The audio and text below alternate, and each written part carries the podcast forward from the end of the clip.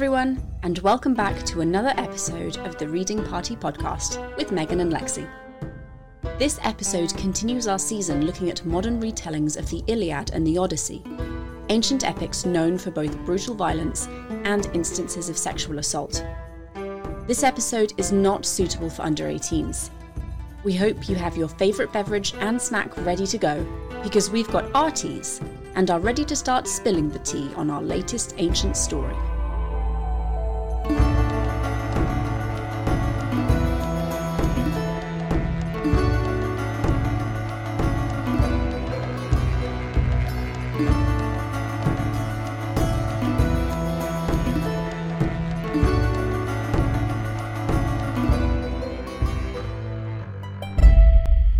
Well, hello everyone. We are joined by the wonderful Maya Deane, who is the author of Wrath Goddess Sing. And as ever, we have Lexi, who is just generally awesome. Hello, ladies. How are you both? It's been a great day, and my day is now infinitely made even better because you two goddesses are here. Hooray! Well, we have so we've got the first two episodes are looking at Wrath Goddess Maya and what we thought of it. And spoiler, we think it's amazing. You and I have already spoken about this uh, elsewhere, but because Lexi, you spoke to Maya actually before you read the book, so why don't why don't you kick off with what you thought of it? Just my first thought was honestly just like shock and wonderment because I was like, I, I, I mean, honestly, I didn't even know what to think other than I like sped through it. Well, the second half, and then I was like, "What?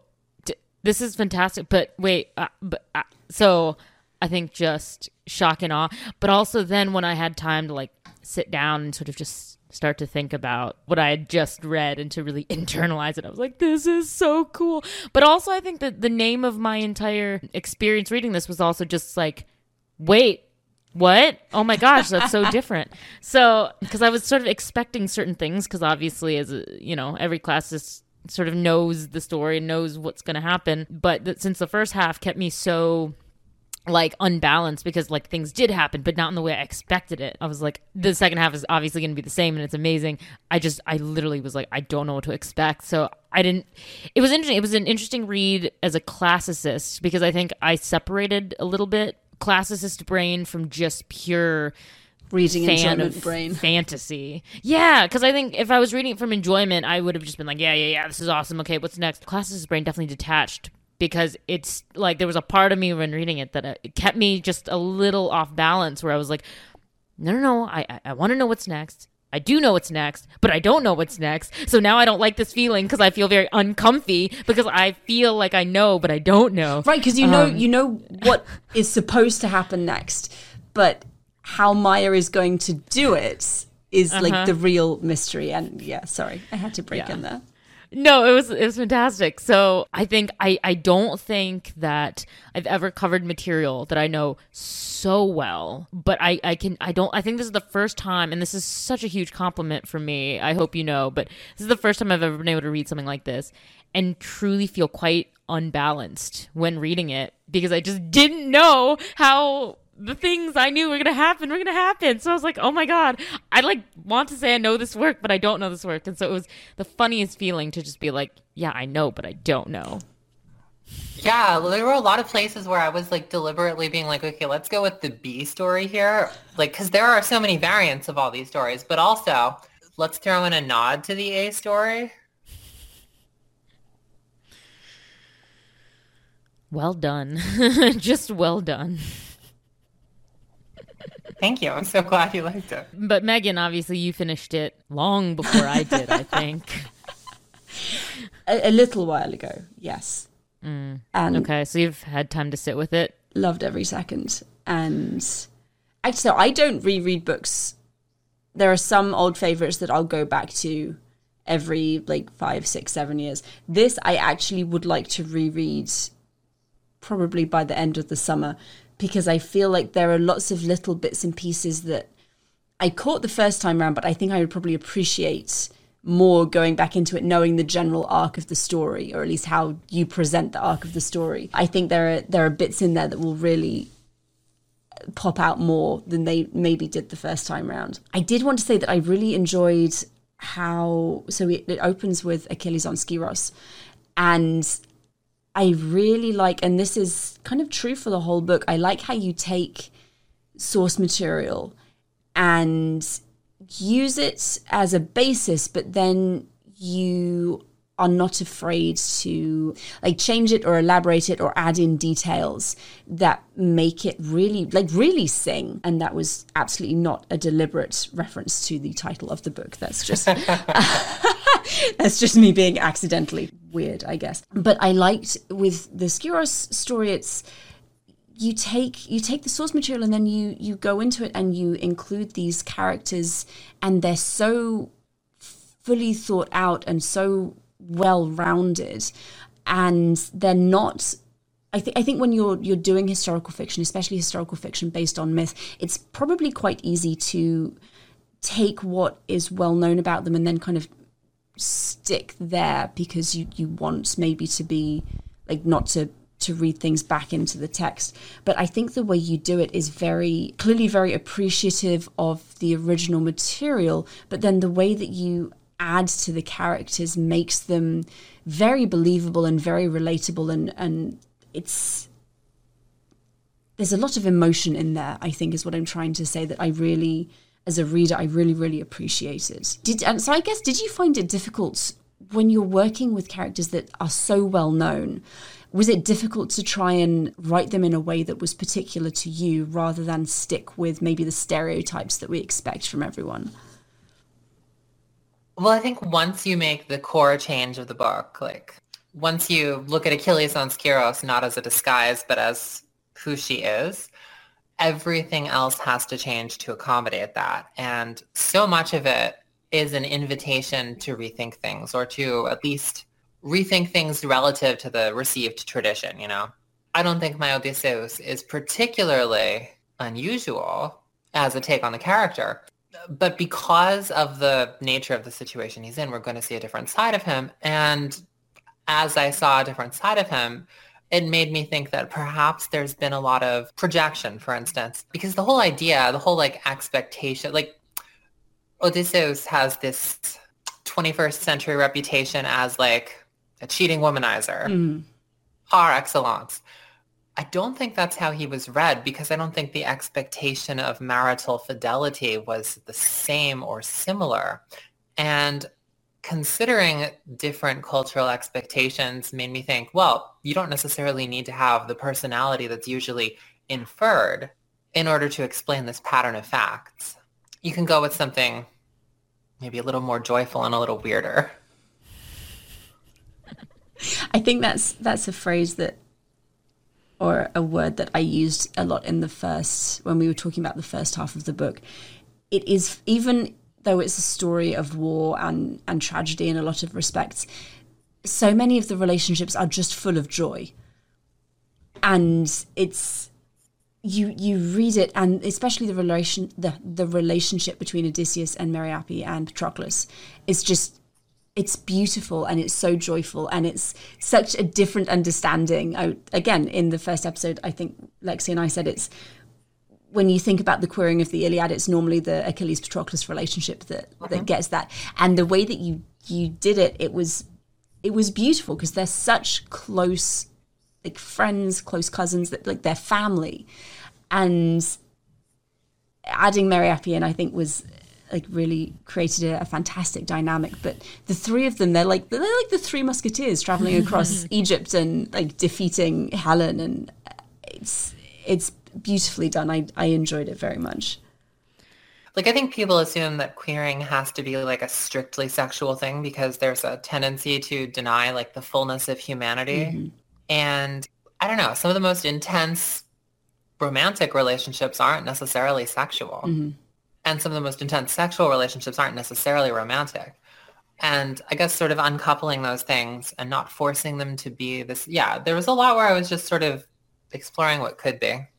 That would definitely be the name of the game. I mean, I was I was actually the most pleasantly surprised, I think, by the just like random trip to Egypt that I did not know was coming because I was like, oh yeah, you know, I know the Trojan War. They just go and they, you know, fight for like, you know, nine and a half years, ten years, whatever. And then, you know, I, I, I, it was so wonderful. I just get to this, and then they sail to Egypt, and I'm like, what, what? Okay, so. You know, what went into the decision of going into Egypt? I mean, obviously, Egypt is like a wonderful, amazing place, but you know, yeah, what went into wanting to actually have them go for not too long, but they went.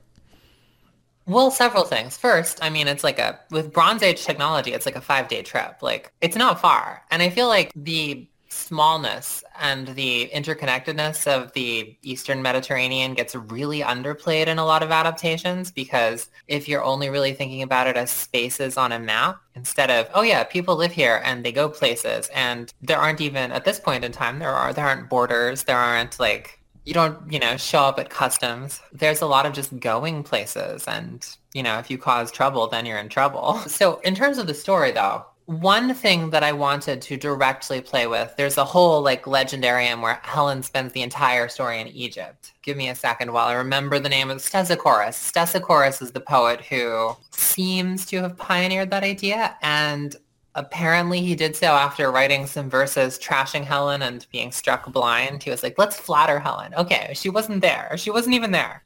She was in Egypt. Everything was fine. And so I wanted to play with the idea of Helen in Egypt which I think is also like riffed on in the Odyssey, but only very vaguely. I wanted to play with that, but also just from a geopolitical sense, like the entire war actually happens on Egypt's periphery of influence.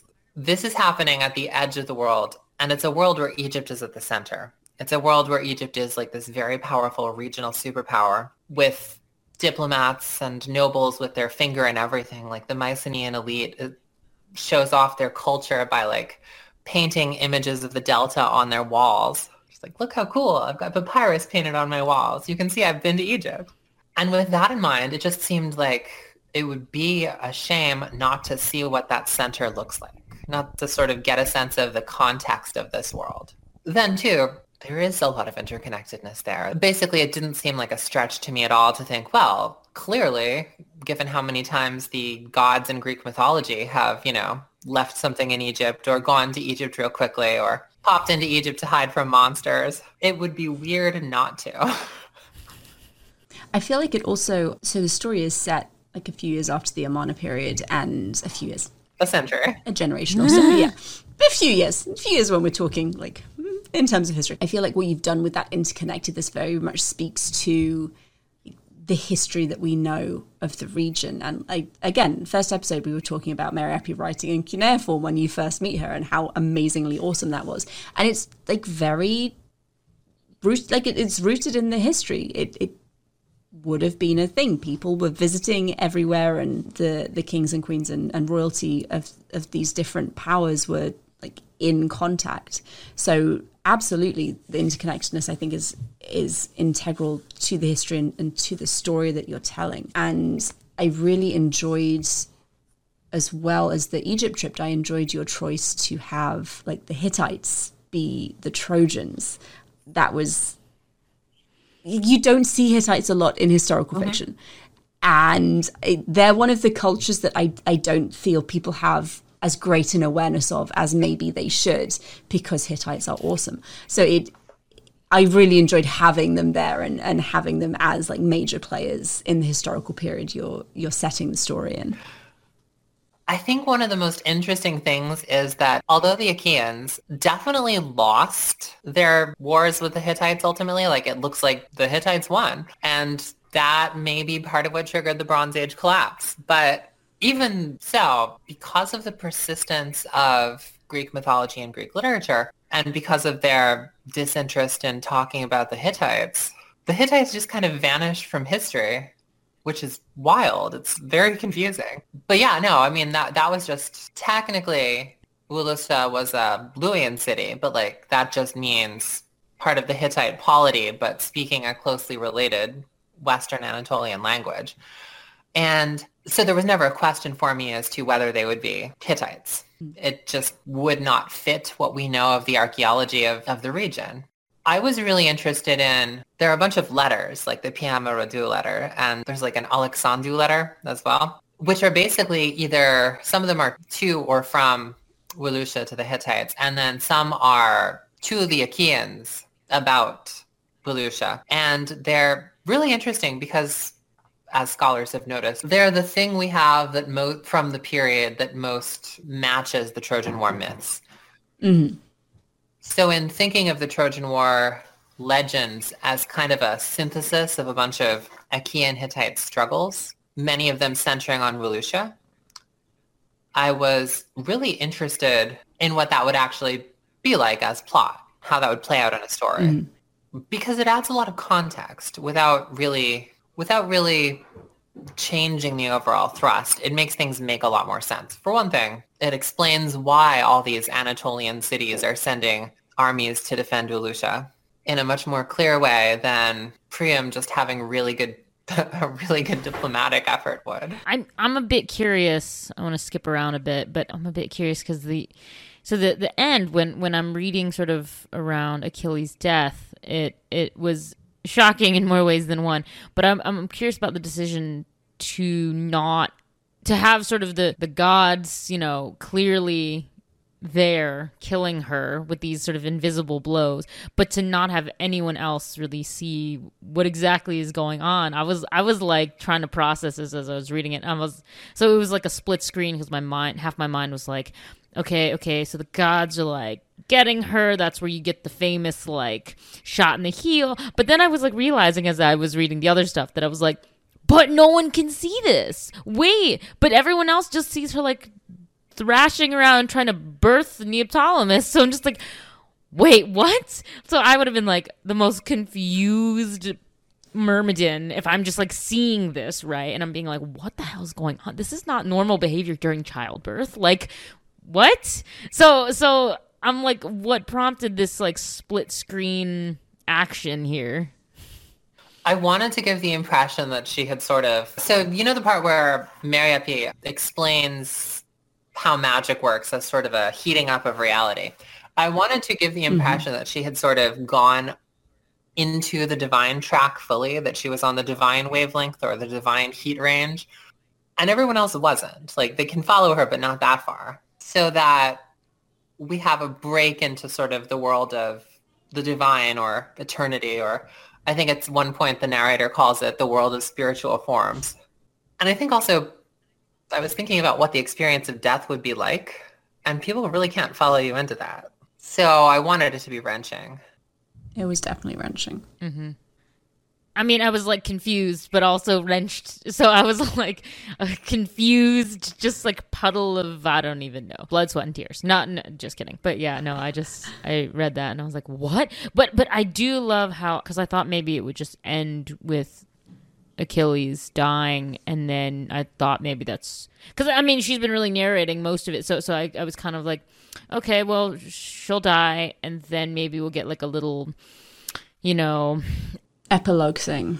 Yeah, thing where just says, okay, well, and then and they were burned on a pyre, you know, whatever. So I, I was not expecting this like super like metaphysical chapter where it was like, and they all lived actually, but not in the way you think they do. And I was like, what? Have I completely just left my body on some astral plane and gone up to. And then I was like, the fact that it was like something was like they were on the moon, and then I was like, what? I was like, wait, are they going into deep space now?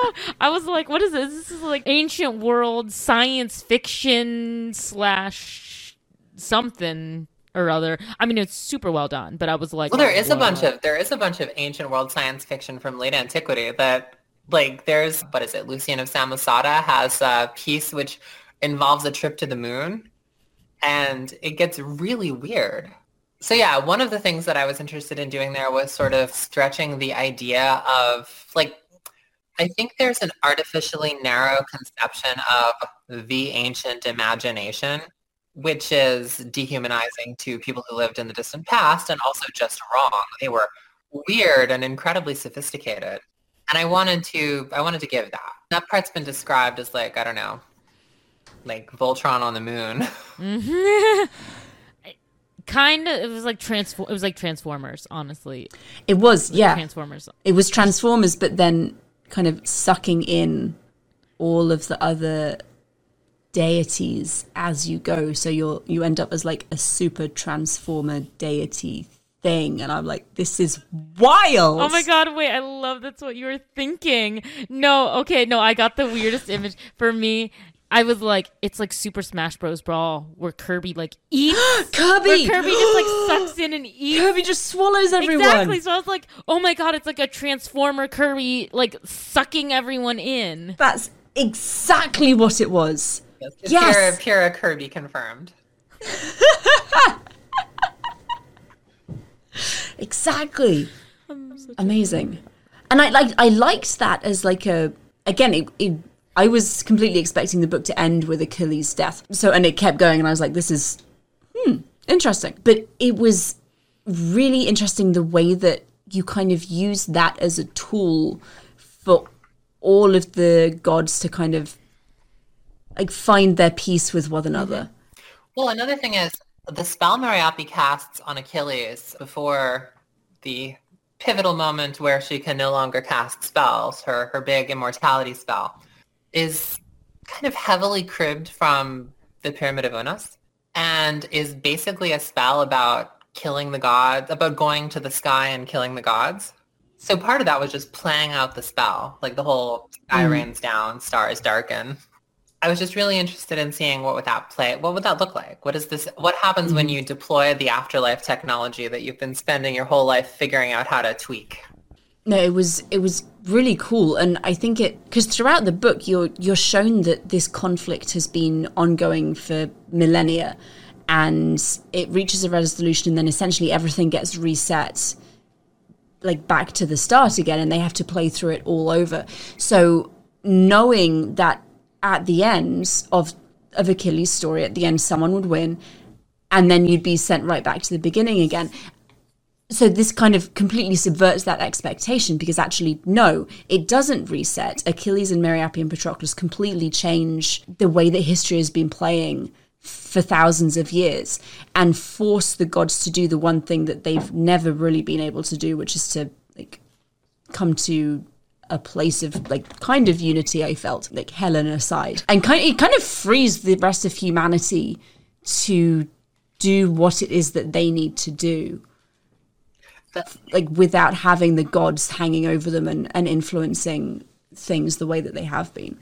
Mm-hmm. It Absolutely. was it was cool. I also really like the language you used where you talk about like it being cycles because that was really well, I read it as like a super influenced version of Norse mythology because all Norse mythology is is like literally talking about how life and everything is in a cycle. And so, you know, like surviving one cycle and going to the next, I'm like, oh, that's a super Norse thing.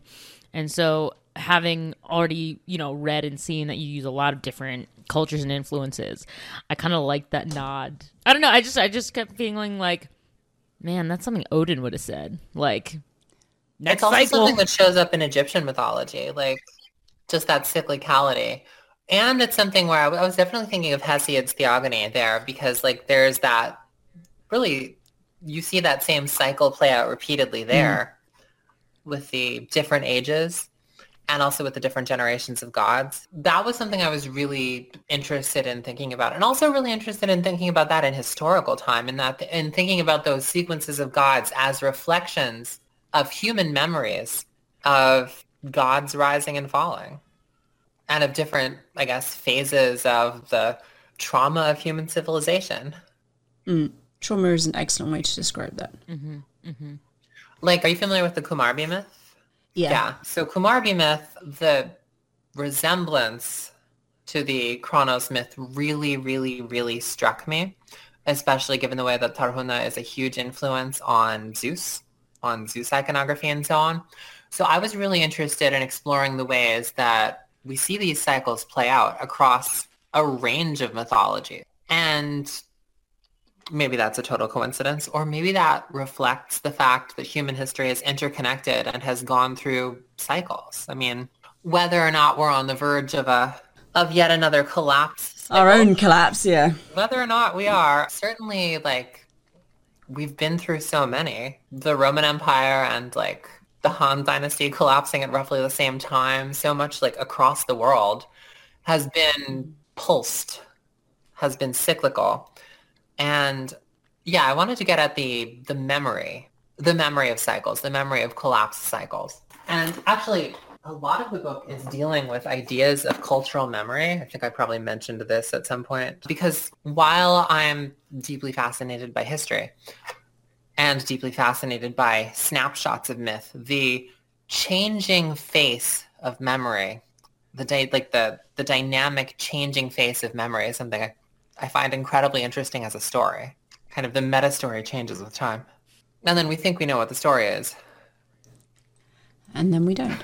No, it was it was very very well written, and actually to kind of shift the conversation a little bit, it was very impressed with what you did with the blood sacrifice idea. And blood sacrifice is something that we see like throughout history. You want to make a sacrifice to the gods, you have to kill an animal. Generally speaking, or give food, but often it, it's it's the the killing of an animal, and the way that you made the entire war into a mechanism by which the gods can get as many blood sacrifices in as short a period of time as they possibly could to kind of supercharge their powers was really I thought it was very very clever. And again completely like I, like I said the theme for this book is unexpected completely unexpected.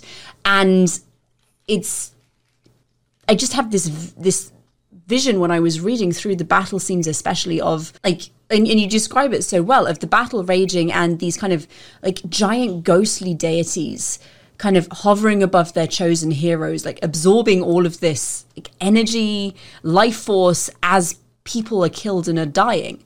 And it was a very like powerful kind of compelling image.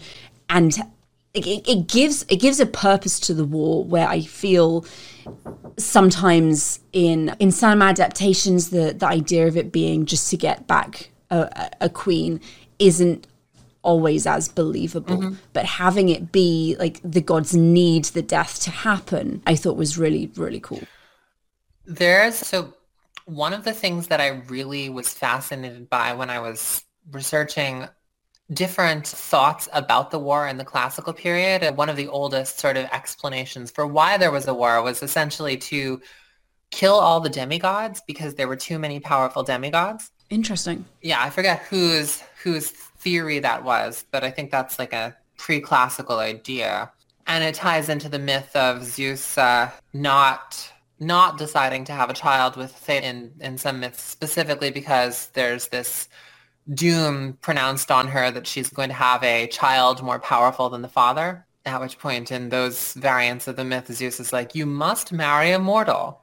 Otherwise, I could be in for a chronosing. And I thought that was interesting, but I was also really fascinated by the ways that we have all these myths that are essentially trying to retcon possibility of the gods wanting human sacrifices, like what is Tantalus's crime against the gods? He tries to give them human sacrifices and tricks Demeter into eating his son, which is a completely weird myth, especially weird if you assume that there was never any context of human sacrifice, which to their credit, the classical Greeks did not assume. They assumed that at some point that had been a thing, which is why there's human sacrifice layered in through so many myths. Like, like the Iphigenia at Aulis, I did not go with. And with that in mind, like why would you have a human sacrifice layer sort of buried in there? Why do so many cultures show signs of finding ways around human sacrifice? And why do human sacrifices even like show up startlingly late in Extremis? Like I, I recall reading the bit in Polybius where he's talking about how at the height of the Punic War, the Roman Senate looked at really, really, really old, scary books of instructions and realized that they'd had to sacrifice four foreigners by burying them under the city. And then they did. And with human sacrifice kind of floating in the background and with, with the many ways in which human societies are really built around human sacrifice.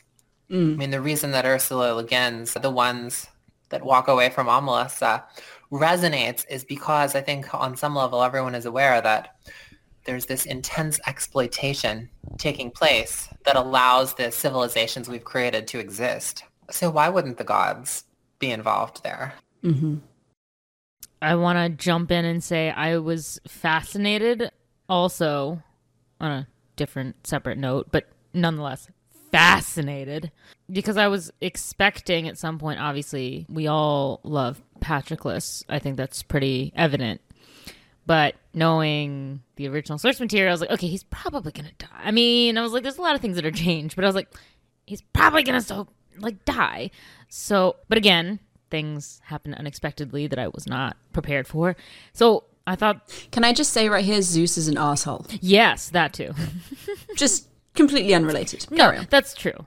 But no, I was. I guess I was just going toward the really interesting way in which you had because I was also like, well, in this version, if Achilles and Agamemnon are like lovers, I was like, well, how are they going to get so pissed that Achilles pouts? So I thought it was just a really interesting creative decision to have Achilles pout and sit out, not because Briseis was taken. Mm-hmm. You had Briseis volont or Briseis voluntarily leave because Achilles is mourning Meriopi, and I just found that such an interesting choice. Can you just like tell us where, like, how that decision got made? Mm-hmm. So one of the one of the constraints that I placed on this book was whatever happens in it, it has to be intelligible how it could be turned into the Iliad by 500 years later. Mm. How in the retelling, in the way that story becomes legend and legend becomes myth, it could end up the Iliad by the time it reaches the epic period. So while Achilles' reasons are very, like for what she does after Meriopi dies, are very clear to her, they're already opaque and mysterious to most of the other Achaeans. And something like Briseis joining Agamemnon could easily be interpreted as a power struggle between the two of them based on what plays out. I wanted to build the groundwork so that it's easy to understand how a different story could easily overwrite this story and kind of construct or recover a sub-layer under the Iliad narrative. So I think it's more interesting. It's more interesting to explore, like to let this sit under that and have this layer of story underneath to be to be excavated. It's definitely I, I felt Meriopi Meriopi's death and Achilles' subsequent refusal to fight. I felt the reasoning was a lot more a lot more compelling and a lot more human maybe than than what we're given in in the Iliad and I think in a lot of other adaptations because they do generally speaking stick to it's it's a dispute between two men over over a woman this felt much more much more real and kind of visceral and like i I really empathized with achilles i think in a way that generally we don't mm-hmm. with with the figure of achilles in the myth and again in in the retelling. And even though your achilles is appropriately bloodthirsty and is like a warrior born she is more human and more relatable and understandable as you write her, I think, than than a lot of other Achilles that I've come across. That was what I was going for. One of the things that that happened when I envisioned Achilles, not as the pouting warrior, but as an equally chaotic Bronze Age trans woman, was that I instantly understood so many things about her much more clearly. And the entire plot of the Iliad became like a subplot in a larger life that has been mm-hmm. misunderstood, which I found Yeah. compelling to explore. In the Iliad, the gods are strangely positioned. They're inscrutable because we're not seeing them from the perspective of a demigod. We're seeing them from the perspective of confused humans watching this play out. Mm-hmm. If I were to locate the narrative of the Iliad, in a lot of ways, I would have to say like the position of the narrator is as though a less cranky friend of Thersites had access to what was going on in the divine councils, but not to what it meant. And so I was really interested more to portray this from the perspective of someone who's kind of caught between the human and the divine worlds. And at this point in the story is being pulled away into the divine world to an increasing extent, which is always Achilles' arc.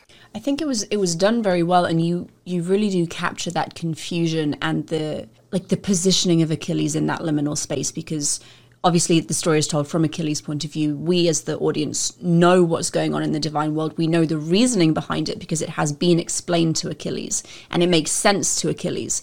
But Achilles cannot explain it to her mortal family and her friends and everyone else fighting this war. There is no way she can explain it that will make sense or even be vaguely believable. So you get this, you get the confusion of humanity and you get the like the knowledge and the agency maybe of the divine realm and then straight in the middle is Achilles who is doing her best to really like navigate through this in a way that keeps as many people that she loves as safe as possible while also resolving the conflict that she's irrevocably drawn into. It was it was the balance was fantastic and you definitely get that feeling almost of helplessness from from Achilles to like explain what's happening. Yeah, that was something that I had in mind when I was writing the like there are there are a lot of plot beats in the Iliad that are there but mean something totally different. When I was writing the final battle with Hector, which is always played as this grand final battle between two roughly evenly matched warriors, even though it's it's generally remembered that way. In the Iliad, it's an execution. In Shakespeare's version of that scene, it is literally an execution. Do you know the scene in Troilus and Cressida? Mm-mm. Oh my god, it's hilarious and really depressing. In Troilus and Cressida, you've got this like flamboyant Achilles who's spent the entire story just sort of swanning around looking gorgeous and finally sees Hector literally like broken down on the side of the road. His chariot is busted. Achilles has this entire gang of, of servants and there's Hector just like can't get out of the wreck of his chariot or whatever. And Achilles is just like, servants, beat him to death. And then we'll explain that I heroically killed him. And in a lot of versions of the story, it is positioned basically as an execution or a, mm-hmm. a murder between vastly uneven foes. But I think it's generally remembered as this epic battle. And I was at pains to show that they're actually on totally different reality levels. Like mm-hmm. Hector is a human who's trying to defend his family and his city and is behaving in a recognizably human way. And he makes sense. And I can sort of count on the reader to bring in sympathy from Hector from all the existing versions of the story, starting with the Iliad. And for Achilles, she knows he's a person. She's seen him. She's intimately experienced the beauty of his perspective. But also, he's a means to an end in her struggle with Helen here, and that takes place on the divine stage. And so she is ruthlessly butchering him, basically to hit out at Helen. And I wanted to capture that, that sort of, this is not the same story for everyone. Perspective changes what the story is. I think he did that very well, and I, I also think through through the book there's a very deliberate arc of Achilles as mortal to Achilles as goddess, and it each new interaction I feel like with the divine pulls Achilles a little bit further and further into the divine realm. And she never really, each time she's pulled in, she never comes back out it felt as a reader she never comes back out as far as she was. So even though it's it's by little little increments, by the end, I mean, not she obviously is a goddess right at the at the very end of the book, but it feels like her humanity very slowly and her like her understanding like Patroclus and Meriopi aside, I think they're special cases, but her understanding of everybody else's humanity kind of drains out of her because she gets more and more into the divine realm and really what matters now is ending the battle and defeating Helen. And that was very very cleverly done. It's just little by little by little and you don't you don't fully realize what's happening until you get to the end and you're like okay, this this this character is not even we don't even have one foot in the mortal world anymore. We're completely well, we're on the moon, so, you know.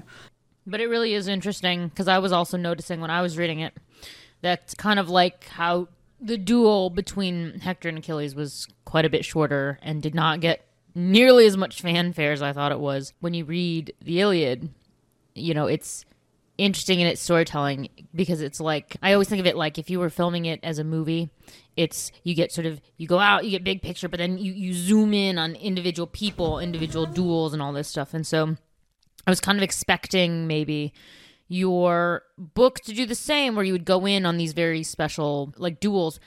But then we have the the famous sort of duel to end the war, right? Which is like you have okay, you know, Paris basically, or you know, Alexander like challenging Menelaus, and uh, to not even get that, I thought that was an interesting choice to have it from afar because you know, in most movies and other adaptations, it, it is a big part, and so to have the duel between them that's supposed to end the whole war, be like, yeah, it's there.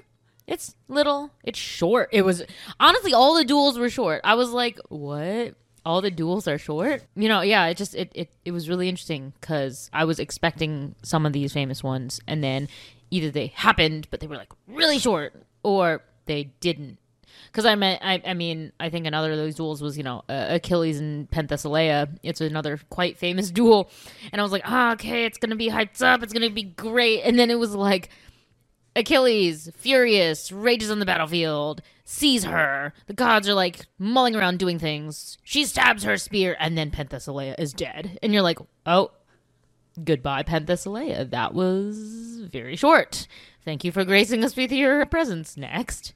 Yeah, I mean, Penthesilea isn't even in the Iliad. I kind of fudged things to get her into the narrative, but I at that point I wanted almost to focus on the horror of it because yeah if you're an achaean watching watching achilles storm through the battlefield systematically butchering your enemies it's really cool but if you're achilles in a state of cataclysmic murder grief it's just another person you're killing in a way where hopefully she'll die slowly enough so that you can obtain her sacrifice for yourself instead of letting helen have her. And that dehumanization of these like glor- of the glorification of war was was something I was was really interested in exploring there because she already has had those like big epic battles earlier on.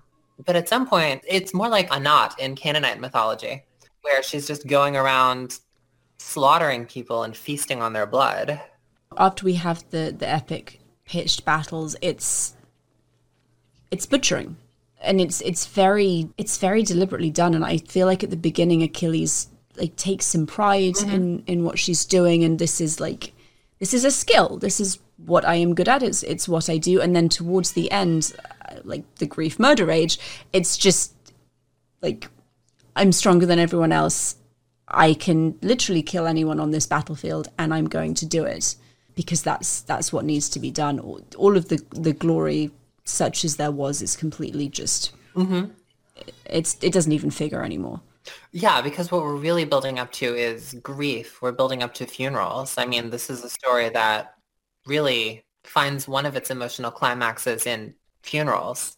And i think others have done the glorification of war better than i can.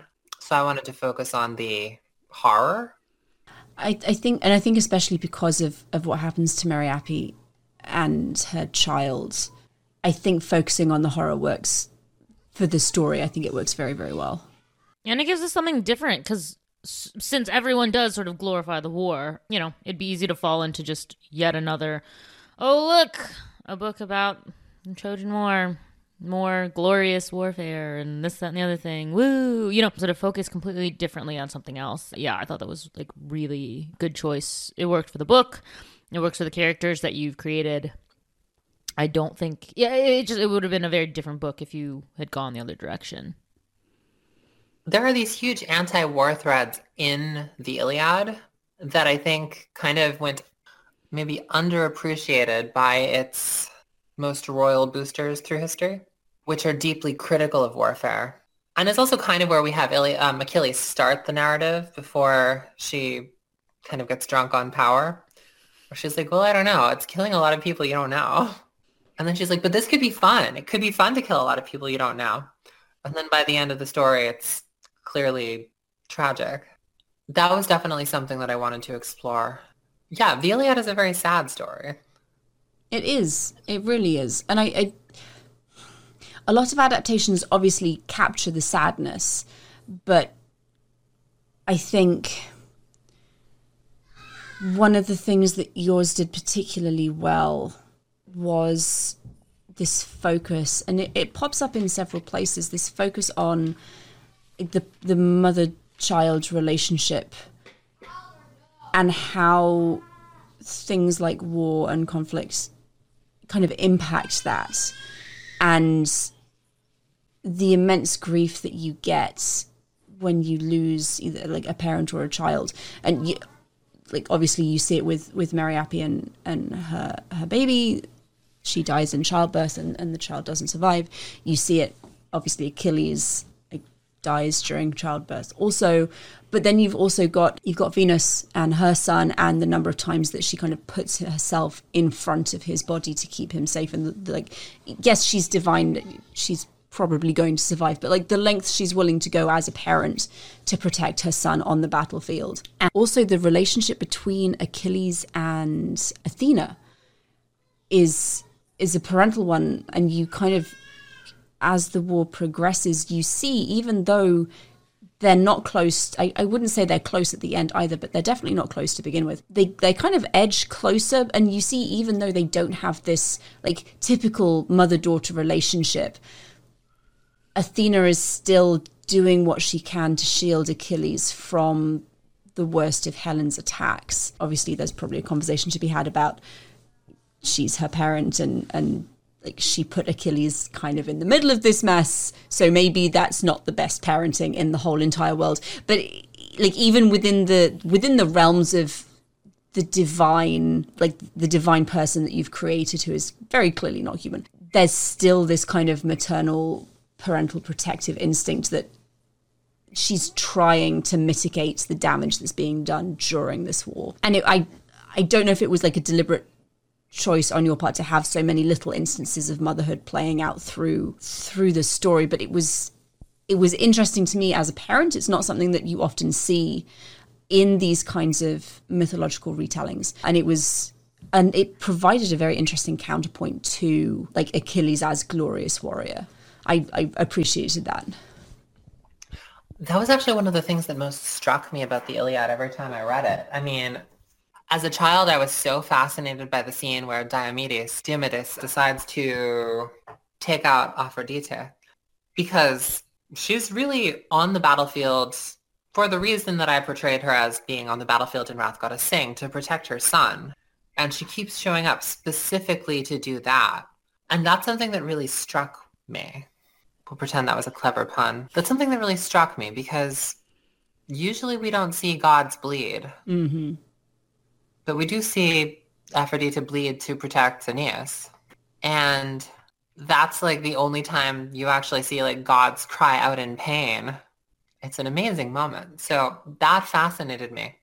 Athena's big emblem in a lot of ways is a shield. I mean, depends how you decide to interpret it, but typically is presented as a shield. And I was very interested in what it would mean. And also I'm just fascinated by bad, with air quotes, mothers. By like, there's a very circumscribed and simplified and spe- culturally specific form of motherhood that is treated as doing it right. That's probably a historical anomaly that wouldn't make sense throughout most of human history and prehistory. And really protecting your children is like, is there a way to do it right? It's so situational. It seems like the kind of thing you figure out on the fly and probably fuck up as often as not. And so to take a character who is literally so far down her own path of godhood that she can't read human facial expressions anymore and mostly figures out what people's moods are by like mapping their neurological patterns and yet she's trying to not empathize with, but certainly keep in one piece this incredibly moody, very human daughter whom she just cannot possibly understand anymore and who cannot understand her because they're separated by, mm, you know, 10,000 years or so of existence. That really fascinated and struck me. Just what would that actually play out as? We have this scene in the Iliad where Athena protects Achilles in like the first scene, like grabs Achilles by the hair and is like, don't kill Agamemnon. But I was really interested in what does it look like when you cannot possibly protect your child, but you still try? When maybe she's existentially unprotectable. Because like in the Iliad, Thetis is like, yeah, I'll do whatever you want. This is going to get you killed. Cool, right? And I wanted to explore the very different relationship with Athena, who's like, no, this is going to get you killed. Don't do it.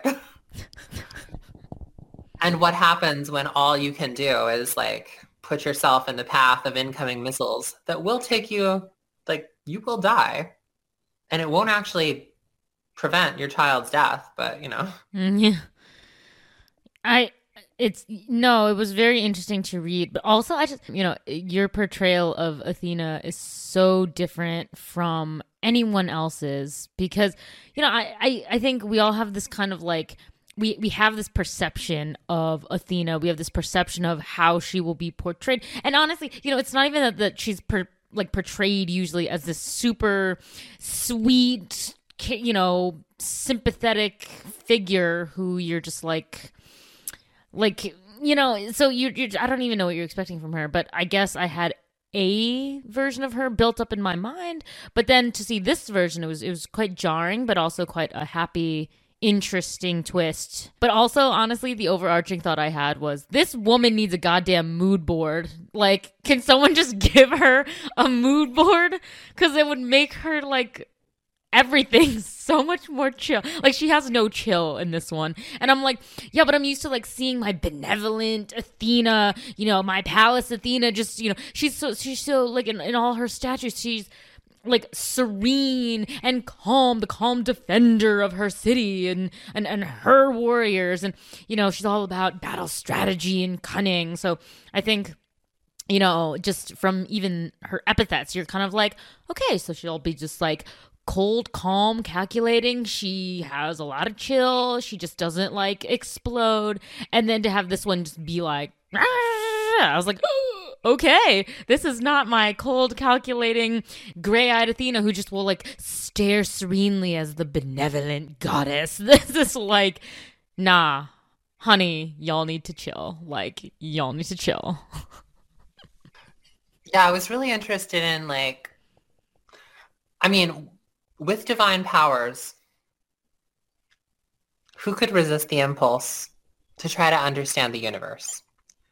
to watch things, to see how things play out, to be a bit of a mad scientist, to turn into an owl, to swivel your head 370 degrees on your neck because you can, to be unable to rotate your eyes in their sockets because they're too big, to try to like ferret out the secrets of biology and geology using divine senses and divine powers.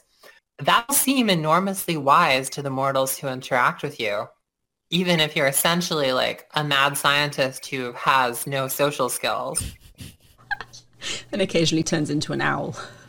And occasionally turns into an owl and frequently remembers that dead people are in fact made of meat. yeah, that was interesting.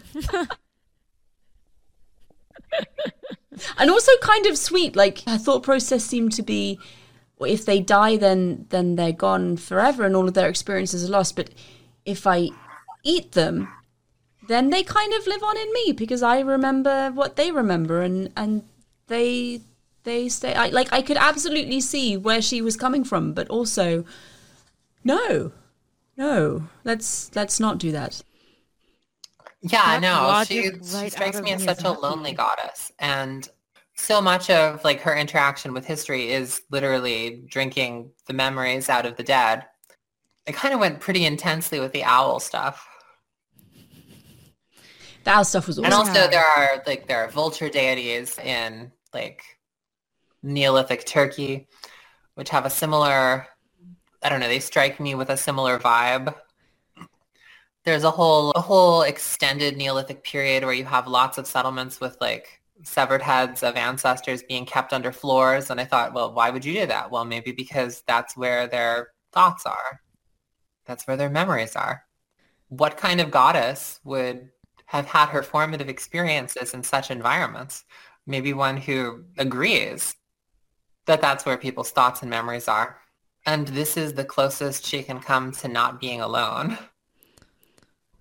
It was definitely interesting to read, also, just because whether I mean to or not, I was so taken with the characterization of not just Athena, the other goddesses too, but but mostly with Athena. I suppose since she's my favorite. The one from Natalie Haynes' A Thousand Ships, just because her goddesses were so childish. And the one thing that sticks out to me is always the the line like the no you cannot have my owl. It's mine. So you know like having that sort of in the back of my head and then seeing what you're doing with her owl here i was like oh my gosh this isn't just some like little tawny owl that she's like possessively like it's mine. It's my pet. To like full on like demon bird. I mean, all the descriptions of the talons and the.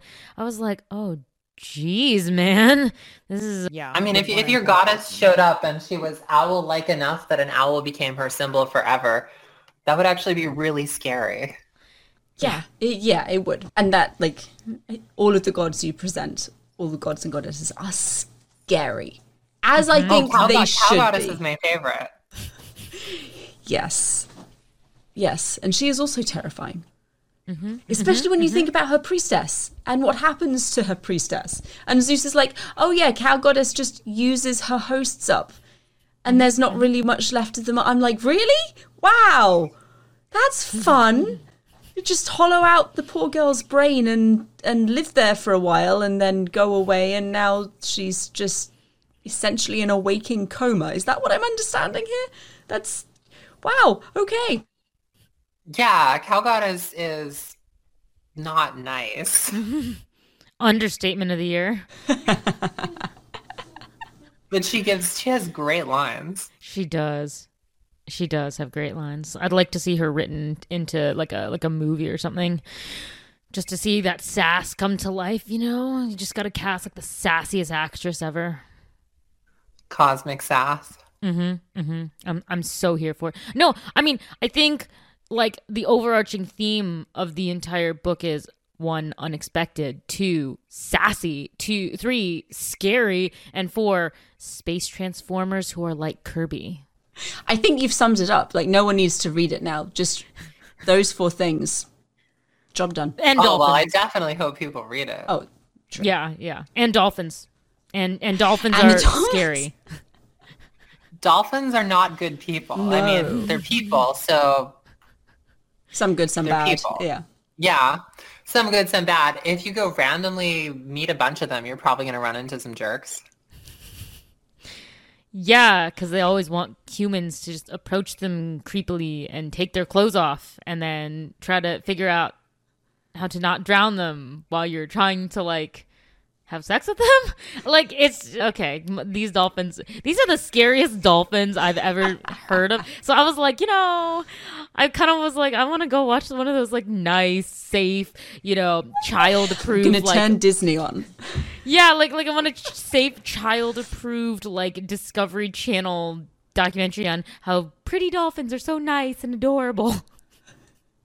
And then you turn on documentaries about dolphins, and it's like dolphins commit murder. Yeah, yeah. Dolphins and sea otters. Don't actually ever look up what sea otters are like in real life. I feel like dolphins are probably similarly awful in places. Mm-hmm. Yeah. Yeah, dolphins are definitely like they're scary. They're they're intense. So with that delightful note on on sea otters and dolphins, we're about the one hour mark. Did either of you have anything you wanted to cover or discuss before we wrapped this up?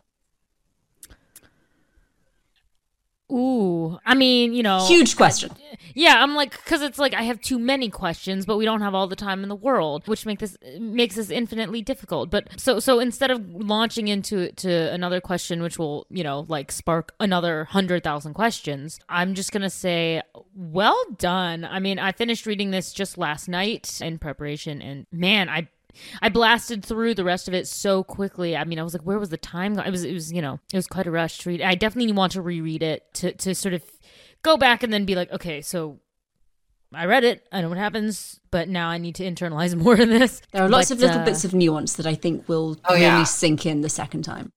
Like if you read Achilles' Aristeia with the Iliad open, you'll see that like a major like I do have her kill all those people, she just doesn't know their names or care.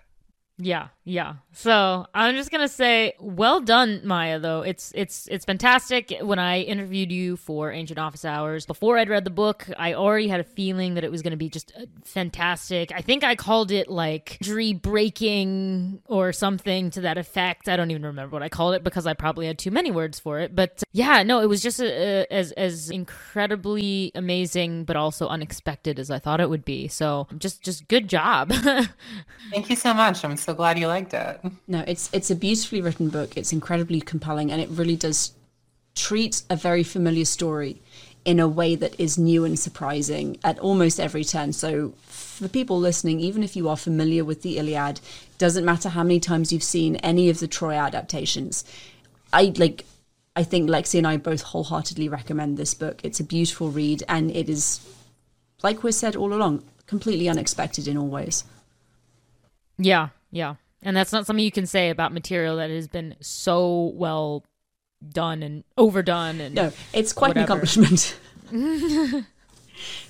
so Maya, thank you so much for joining us. Thank you for writing a wonderful book. And Mm-hmm. could you like I know you're working on something new right now. Could you give us like a brief 30 seconds teaser for your next project? Sure. The project I'm working on now is an exploration of the Joseph and Egypt myths, which uh, like have are at the foundation of like they're involved in so many mythologies at this point. But if you focus on the Bronze Age antecedents that they would be a retelling of, if you set it, if you locate it at a moment in history, I've chosen to go right before the Amarna period and sort of explore what the Joseph in Egypt myth looks like right at the end of the right at the end of the period of Amenhotep III, at sort of the height of ancient Egyptian imperialism, and it's fascinating. And I'm very much taking a, you know, don't think of like the Egyptological illusion here, but sort of focus on the particularities of this particular setting at this particular moment in time and what we know about that. I mean, for one thing, none of the names are pronounced the way that we that we think of them as being pronounced. I spent a lot of time just trying to figure out exactly like transliteration is a is a, is a challenge. Uh, I'm looking forward to that for sure. And oh, finally, before I forget, where can people find you and follow you and your work? So my website is mayadeane.com. On pretty much all social media, I'm Maya Writer. And my book can be found pretty much anywhere books are sold. If it's not in your bookstore, feel free to order it there. Otherwise, Amazon, bookshop.org, Barnes & Noble. HarperCollins has a page.